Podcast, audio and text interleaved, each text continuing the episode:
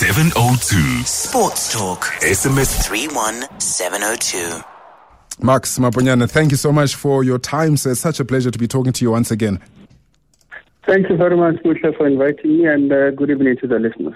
Yeah, welcome, welcome to it. I mean, the last time we had you on the show, we were talking um, not career, we were talking all things football that had nothing to do with you. It's good to once in a while turn the camera and look at you.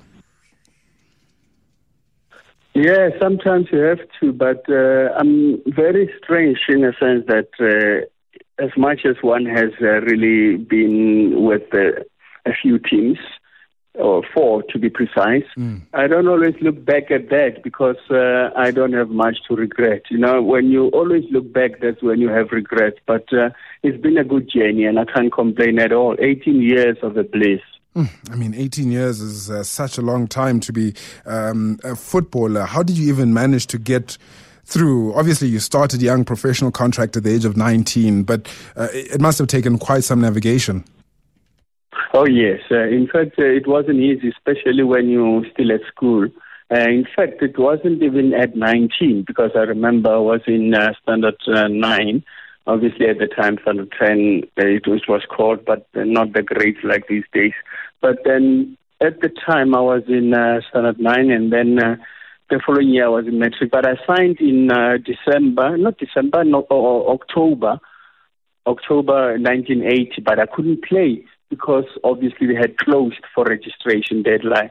So then I had to start playing the following year, 1981. So the first game was on the 12th of April, 1981, against uh, Leicester City out at El Dorado Stadium. I mean, the fact that you still remember the date, the uh, uh, the, the the opponents, and I'm sure the moments of the game. And I want to talk about that.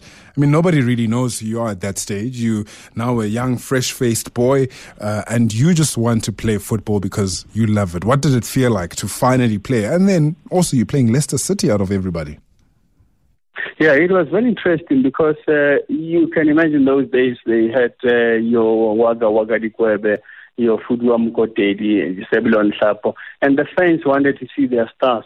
And suddenly there's this uh, pitch black boy who was having a bushy hair, warming up, and the fans they didn't know me. It was a packed stadium, and they were not impressed, and uh, they felt I was obscuring their view. You know when it's packed in one of those small stadiums, the guy sits right against the fence and they were just screaming at me and throwing papers at me, small things like plastic, empty plastic bottles, just to say, yeah, we are obscuring our view. and I'll never forget, I could hear everything. I said, talento mnyama, ubani lo?" you know? And then I came on and uh, scored and said, "Who- oh, no, number seven one. you know, and that's how it all started. Scored on, the, on debut made a big difference, especially for a big team like that. And uh, never looked back. And I was blessed that uh, I played with quality players who also motivated me and encouraged me. In fact, Doctor's father was really the man behind my career because he always got me to be to be in action all the time. I mean, tell me a, a bit more about that influence. Uh, you mentioned quality players, and we'll get there because uh, absolutely you played with quality players, and to have achieved as much as you have achieved, you you must have had good supporting cast.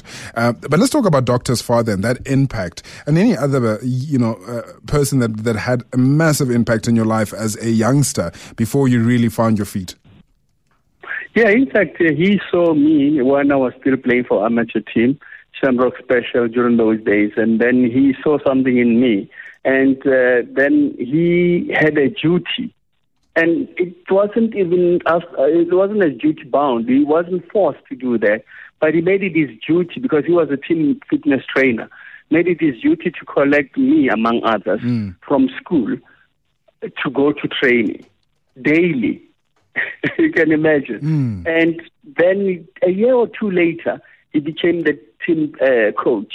But we had already had that combination and uh, that rapport because uh, he used to call me Dito because uh, he was called, I mean, his name was Pro, his nickname. And my nickname was Pro in the township. In fact, when you go to Meadowlands, you will not hear anybody calling me Max or Gorman Go. They just call me Pro. And then I know this one is from Dofai. So, Pro, as he was affectionately known, just loved me. And uh, we worked together so well. And uh, he really looked after me among other players at Kaizer Chiefs. Absolutely. Um, you know, you have such a decorated career. Uh, Kaizer Chiefs, you really made a name for yourself. Um, and you'd have played in multiple jerseys in Kaizer Chiefs. Which one is, you know, framed maybe over your mirror so that you see it in the morning first thing when you look at yourself in the mirror or you know which which which jersey uh, at Chiefs is the most special to you and why it's uh, one that uh, it's even the only one left the the JPS. It's a JPS uh, jersey. I, I remember that we played a one-all draw against uh, Orlando Pirates, and then the replay was at uh, uh, Ellis Park, and we beat them three-one that night. It was an evening to remember for mm. me, and I mean. Uh, Orlando Pirates 3-1 from 1 all at the packed Orlando Stadium. You go to Ellis Park, you tear them apart, and uh, it was that uh, just immediately after the release of uh, the, the, Dancing on the Ceiling. You remember that whole album of Lionel Richie? Right. And we were every after every goal they would play that clip of uh, the Dancing on the Ceiling, you know, and we were really dancing on them, yeah. And uh, but we were we were really on a high yeah. on the night. And in terms of the players that you've played with uh, in that time, um, you you you know, as I said, you're young, you just want to play football because you really love it. And of course, you've got the players that you look up to. You are from Meadowlands, um, so it's very familiar to you where you are. You know these people; they're your your heroes. Uh, which of those players really made a mark on you at that young age? You know, at that um, start uh, of your career.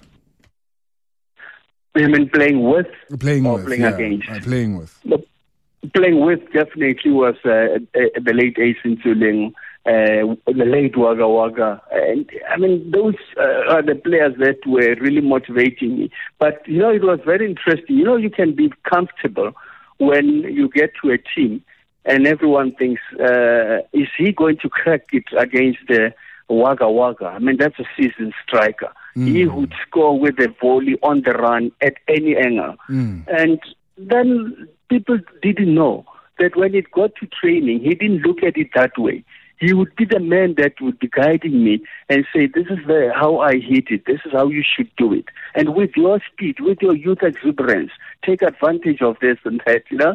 And you they would think it's someone that would be feeling bad because you are going to, in inverted commas, take his place. But it's not, it wasn't like that. He saw me as someone who will come in there and help the team. But the player that I lived with, who was a senior player, I lived with him for about two years when I got to Kaizer Chiefs, which was just one blessing that I'll never forget, is uh, Ryder Mofokeng. Mm. He adopted me literally to say, I want you to get out of that uh, atmosphere of uh, and just be here with me in the family. And we would wake up and train in the morning before he goes to work, before I go to school. I mean, where did it he stay? very interesting. That he adopted you. Where, where, where, did he take you out of? If you say that he, he adopted you, you stayed with oh, him. Uh, adopted me as in taking me out from home for two years. Yes. Just to stay focused. Yes. And he was the captain of the team. I mean, not too many people do that. It wasn't his job to do that. Yes. But he just saw potential and he knows what can happen when you are a youngster and uh, you're coming from a township. You know, yes. your career can make or break if uh, you start uh, rubbing your shoulders against all these people who will be giving you free alcohol and tell you how great you are. And stay with them. Don't go to training because uh, they will need you. You don't need them. you know those lines. Absolutely. And I mean, this guy was um, Kaizer Chiefs' longest serving uh, captain as well. Um, so yes. it, it, it is, you know, it just attests to his leadership qualities. Where would you um, have been without a man like that? Well, I, I must add that he helped in a situation where was where, where I was uh, sort of closely guarded, because I am fortunate that I come from a very strict family. My dad was a no-go zone. you know. Mm. So that is why it was easy for him and Ryder to talk about me staying there because then it was more okay. I understand and I know you. And I mean, my dad was a Kaizer Chiefs card carrying member. He loved Kaizer Chiefs, mm. you know. And then to see this more disciplined player at his house negotiating this, he thought it can only be good. Yeah. And because uh, he, he he wouldn't have just accepted that. I mean, I'm talking about a man that would make sure that when I come back from a night game, I mean the eight o'clock kickoff, and then uh, ten o'clock we we after the game is over, I would be home at about eleven. I would find him sitting there making sure that I do homework. Mm. yeah. Yeah. And despite the fact that he's going to work the following day. sure. Yeah. I mean, the, the way the old man was strict, he has a little joke that I'll never forget. Yeah. So this particular day, those were the days when I'm sure most uh, elderly citizens will remember. Remember the days of uh, the midnight flight. So we would play a game at 8 o'clock in Durban, finish at 10, and then fly back on a midnight flight. Mm. And I got home and he locked me out because it was about uh, 12, half past 12. And then he says, How can you come from Orlando? And this, uh, wh- why, what would have taken you so long to come from Orlando to home? Because Meadowlands and Orlando are not too far. I said, No, but Dad, you were playing in Durban. And he says, No, you couldn't have been playing in Durban because uh, it was so clear on the radio. that you you must have been around the corner. I must have been around the corner just because there was so much clarity on the radio commentary. Oh, that's Yeah. beautiful. Yeah, and that's uh, how strict the man was. And by the way, on a Saturday after scoring a hat trick or maybe an odd goal in a cup final, but first thing in the morning on Sunday, I must also remember that I've got to run the chores. You know, so Mm. family of four boys. Mm. Then uh, I would literally frame that stoop. I would make it shine with a sunbeam. And I mean, Yeah. how much how much of that you know upbringing did you um, actually carry into your football? How much of it gave you that longevity in, in your career? It helped me a lot because obviously it uh, taught me a lot of discipline, a lot of cleanliness, and a lot, a lot of things, you know, and to be having that level head, obviously thanks to Ryder too, and to an extent that uh, even when I would be in the camp, I would just make sure that after training on a rainy day, I mean, you can imagine how muddy it would be when we coming back from training, whether with Bafana Bafana or in particular though with Bafana Bafana because we would stay there for a week or two. But you would always find that straight from training, straight to the bus, washed everything, even the soccer boots, and make them make sure that they're there waiting for the following day. And I'll never forget Ogi Makalakalane would say, uh, but you know that tomorrow will also be rainy. No, no, let me deal with, with my situation. and he says, no, but you make me feel bad because my section is not as neat as your side. So that's the the influence Yes. that uh, one can pick or can say I have picked up from home. That upbringing was so positive. Absolutely, and I mean, it would have uh, carried you through to now, where you're a father and you have to bring up your own children, and especially because of who you are, they might be more in the spotlight, and you have to find a way to just, you know, keep them in check. Yeah, that's the reason why they run away from home because they realize no, they have to wash dishes all the time. Absolutely. I, actually, then uh, this man is no, is out of order. Sometimes we just need to let these things slip. And no, no, not there. You don't sleep and then you find your dishes sleeping. No. How do you eat out of something and then he, it looks at you? I mean, you are inviting trouble. Yeah. Absolutely, absolutely. And look, we we it's actually for us to it's a way for us to chase them out of home because they're old enough to wash their own dishes in their own house now. Uh, if you've just tuned in, I'm speaking to Marks Maponyane, who is, of course, a South African footballing legend. Uh, he's done it all. He's he's seen it all. Um, played for Bafana, played for Kaizer Chiefs, Orlando Pirates. Uh, he was also on loan. I mean, he's yeah, you know who he is, and now he's become a broadcaster. Um, um, I'm to go to the Twitter line because people have been, you know, sending in some messages to you, and I'm to start with a, a voice note actually uh, that came a little bit earlier. Good evening, Buhle. This is Kabul Gajil from Pretoria, and then I would like to tell our legend Max Mopoyan. In fact, I just want to thank him and other uh, oth- other former legends for the the way they've paved uh, the way they've paved a way for our young players abroad. As you can see now, our players are well recognized as the results of the hard work, dedication, and the skill they've shown previously. So what I can tell him is that why can't he just be a a soccer a soccer players an agent so that he can be able to represent our players because he knows the downs and don'ts of of international football. Thank you. I mean, that happens a lot, Marks. I'm sure a lot of people want you to get involved outside of broadcasting in the game, uh, um, uh, whether it's an agent, whether it's coaching. What do you think of that? Yeah, in fact, nine times out of ten is about coaching than being an agent. Uh, because obviously, with an agent, you need to have that little bit of legal background, or in fact, you've got to have law as uh, one of your priorities. Mm. Uh, but answering that of uh, being a coach, it has always been a call. And that uh, call I haven't heeded, and I always say to the guys, but I don't feel bad because I, instead of coaching a team, because when I'm a coach, it means I'm going to coach a team. Then in this case, I'm still coaching the nation, meaning I'm coaching every aspiring young coach because you are an analyst, Absolutely. and the way you saw it or the way you see it is uh, the way it should be anyway. Whether I'm telling it to the 22 or the 35 players that are in my squad it's now this time I'm even giving it to the 58 uh, million people. Yes, and that's exactly what happens. A lot of us, uh, we sit at home, we think we know, and then Mark's come on the TV and he says something very smart, and we're like, you know what? That is exactly what I think as well. And all of a sudden, you have coached the entire nation, as you say. But you know, but here with uh, humility, I always say I also get so uh, frustrated when I'm watching, mm. even when I'm not on air, and uh, see something and you feel like uh, I wish I could just share this with these guys. Can't they do this? Can't they do that? You know, the basics that will never change. You know, there are things that will never change. The times will change, but basics will never change. And there are still basics that are lacking here and there. Absolutely, and uh, I can understand that frustration. Uh, another one that's come through on the WhatsApp line it says, uh, "Hi Buhle, please ask Mafa who is your favorite all-time striker." And then he goes on and says, "I think Alan Shearer." In fact, it's very interesting. Instead of Shearer, yes, uh, I've watched all his uh, feats. But uh, one of the best that I will always remember is uh, Jürgen Klinsmann.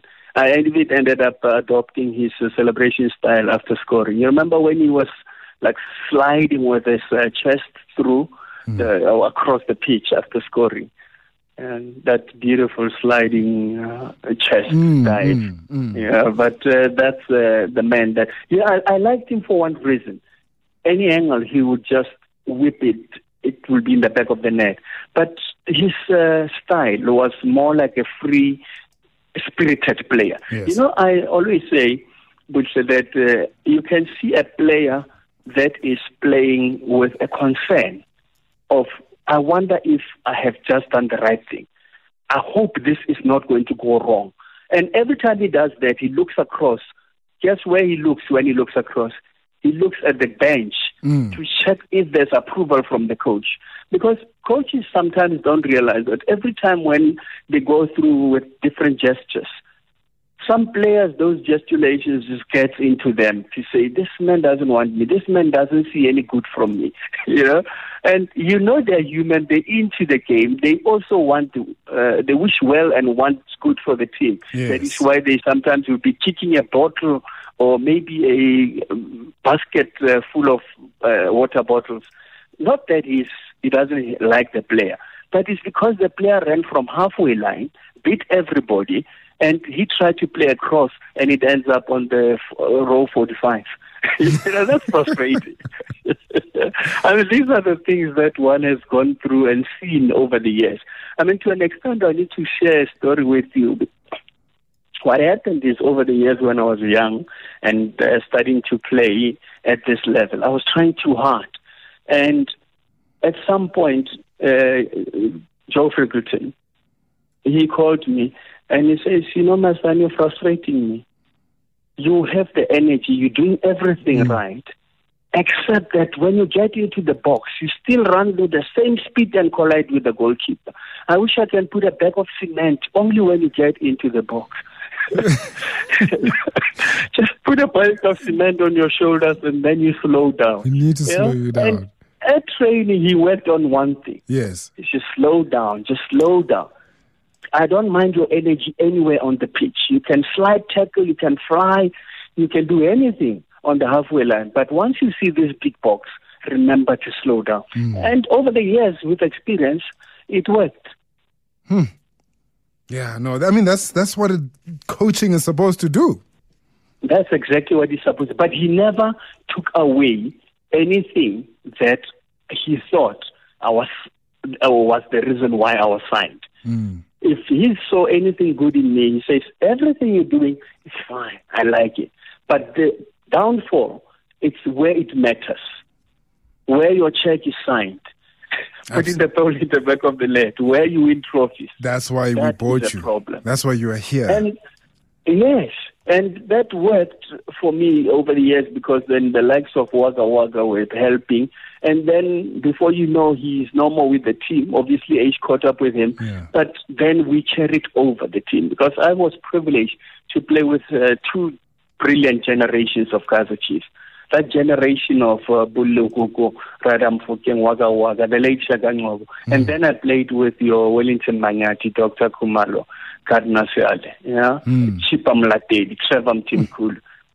Just hungry individuals who would still take any team on, and they really took any opposition on. You know, uh, you mentioned that, and um, I have a, another question here on the WhatsApp line, and I can't find it now, but it went something along the lines of why do you think, you know, in this day and age, our strikers aren't scoring 20 plus goals a season um, like we would have seen back in your days?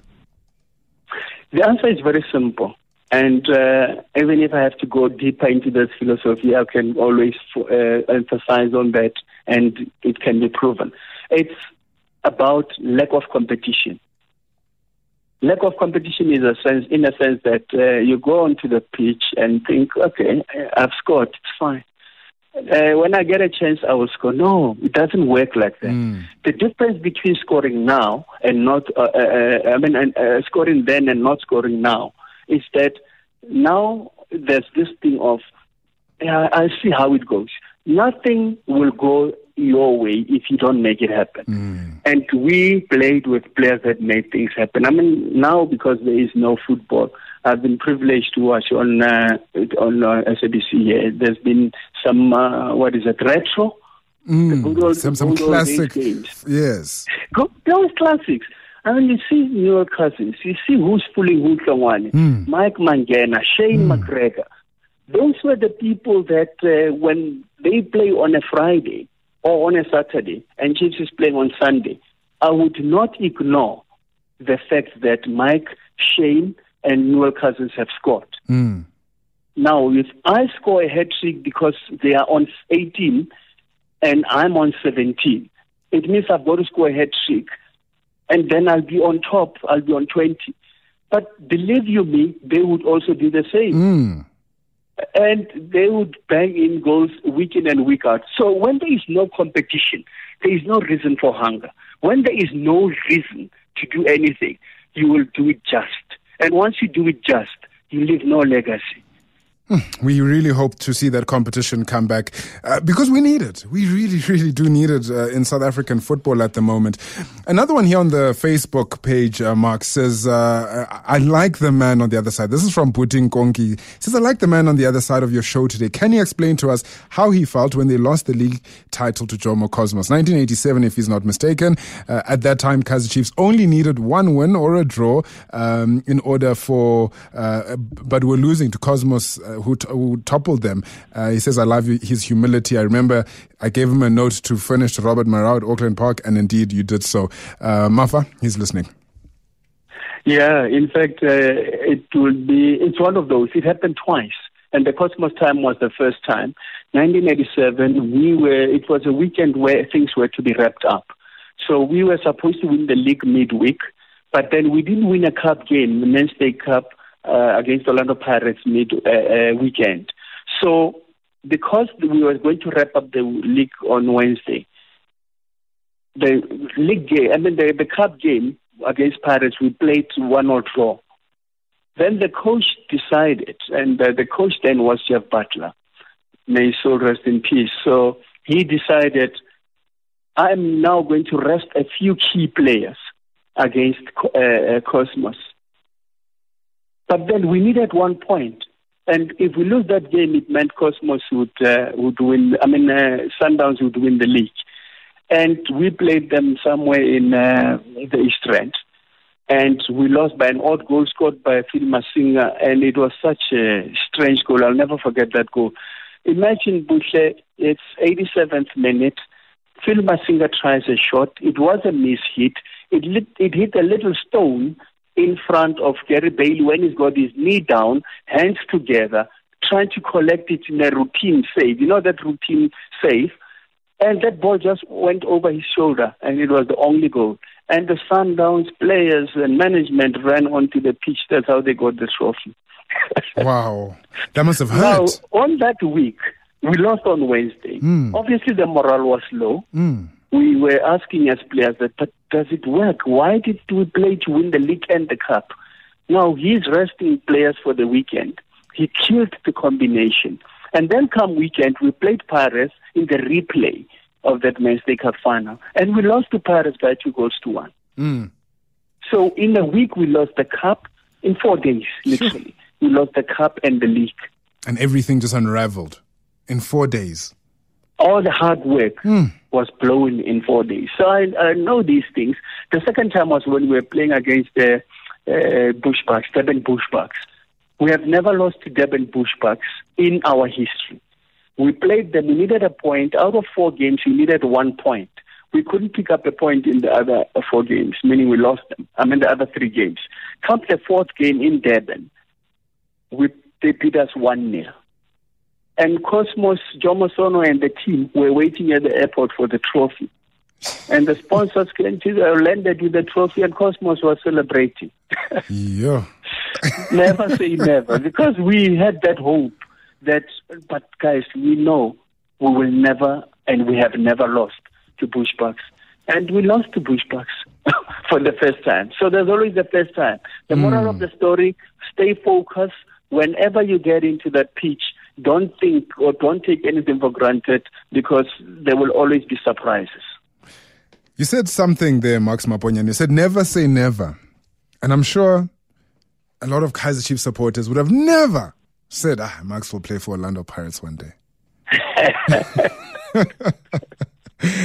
and then all of a sudden, uh, things change in a year and you're at Pirates, you're no longer at Kaizer Chiefs. Uh, you've hung up your famed number seven jersey. And uh, yeah. No, I've never hung up that number. Everywhere I went. Uh, and, and Everywhere I went. but now you're taking the one at, at, at Orlando Pirates instead of, of Yes. Chiefs. I mean, that must have gotten some backlash. How were the death threats? It wasn't easy. Firstly, it wasn't easy to submit that uh, resignation letter because I was given a choice. Are you in or you out? Yes. This is the only thing we can do. This is what we can give you. I said, sorry, I'm out. yeah, I cannot settle for that. And then I moved on. Yeah, but moving on was a blessing. You know, as they always say, if you always keep looking at the door behind you, you'll not notice the double door that is open in front of you. Yes. And I never looked back. Got to Orlando Pirates and uh, got there a bit of uh, unfamiliar territory, I must say, the first game. I was in this black and white jersey. Mm. I wasn't sure whether uh, I was wearing the right colors. I mean, after 10 years of uh, gold and black, yeah. Yeah. And in the first half, I really had a mental problem with the colors. And then we were a goal down against Cosmos. And then second half, I just said, you know, let me focus. These people expect a lot from me because I am someone with reputation from Kaizer Chiefs. They expect me to continue because also there's this thing, oh, Pelile, oh, Pelile, you know, this hmm. thing of a 30 year old. And then I thought, no, but I cannot do that. And then I, second half, I was privileged to just be in the right place at the right time in that box, put the ball in the back of the net, scored two goals. We led 2 1. And last minute, the late Nick Seshweni put the ball in the back of the net, convincingly beating Cosmos by three goals to one. Mm. And I was now into Orlando Pirates. I started feeling the fans. I started feeling that confidence back because that first day was always going to be a question: Is it the right move? Is this going to happen? And it happened. I mean, and 40 goals later, 136 appearances, it definitely was something that happened. Um, on my SMS line, actually, Marks Maponya, I've got someone that says, please tell Marks that I really love I have uh, him. I have massive respect uh, for him, especially the influence he had at Orlando Pirates. Do you remember the 3-1 win against Kaizer Chiefs while playing with yellow and green Umbro jersey? Uh, and he says, but I'll reduce my love if he's not playing for Pirates legends. Hmm. I will never forget that day we played uh, against Kaizer Chiefs and uh, uh, we wore the green, black, gold, and a little bit of white trim. I don't want to go any further. You work it out. That's uh, the, those were the colors of the jersey yes. on the day. And Kaizer Chiefs was expecting this black and white or white and black team. Mm. And Buhle, to cut the long story short, before they know, Mark Batchelor, yours truly, we were up front, spearheading the mm. Pirates' uh, attack. And we always had this thing that we can't lose to a team that we come from. And we are so fortunate that in all the years we played against Kaizer Chiefs, we never lost to them. You were the, the key ingredient in this one, obviously, Marks. And not only never lost to them, but scoring. in fact, one of the goals we have scored on the day was a penalty. Sure. The third goal. Yeah. Yeah, no, it must have been very difficult pill to swallow for the Amakosi faithful. Here's a voice note actually uh, in line with what you've just said. Uh, good evening, Buhle. This is Tavon Brakpan. Ah, man, got a legend over there. Marks Bowman Go.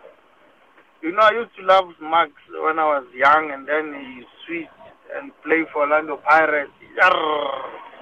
At Pirates, he was deadly now. He just, uh, I remember they, they they moved Kaizer Chiefs, him and uh, Achola, yes, sir. And even that celebration of sliding the chest, yeah,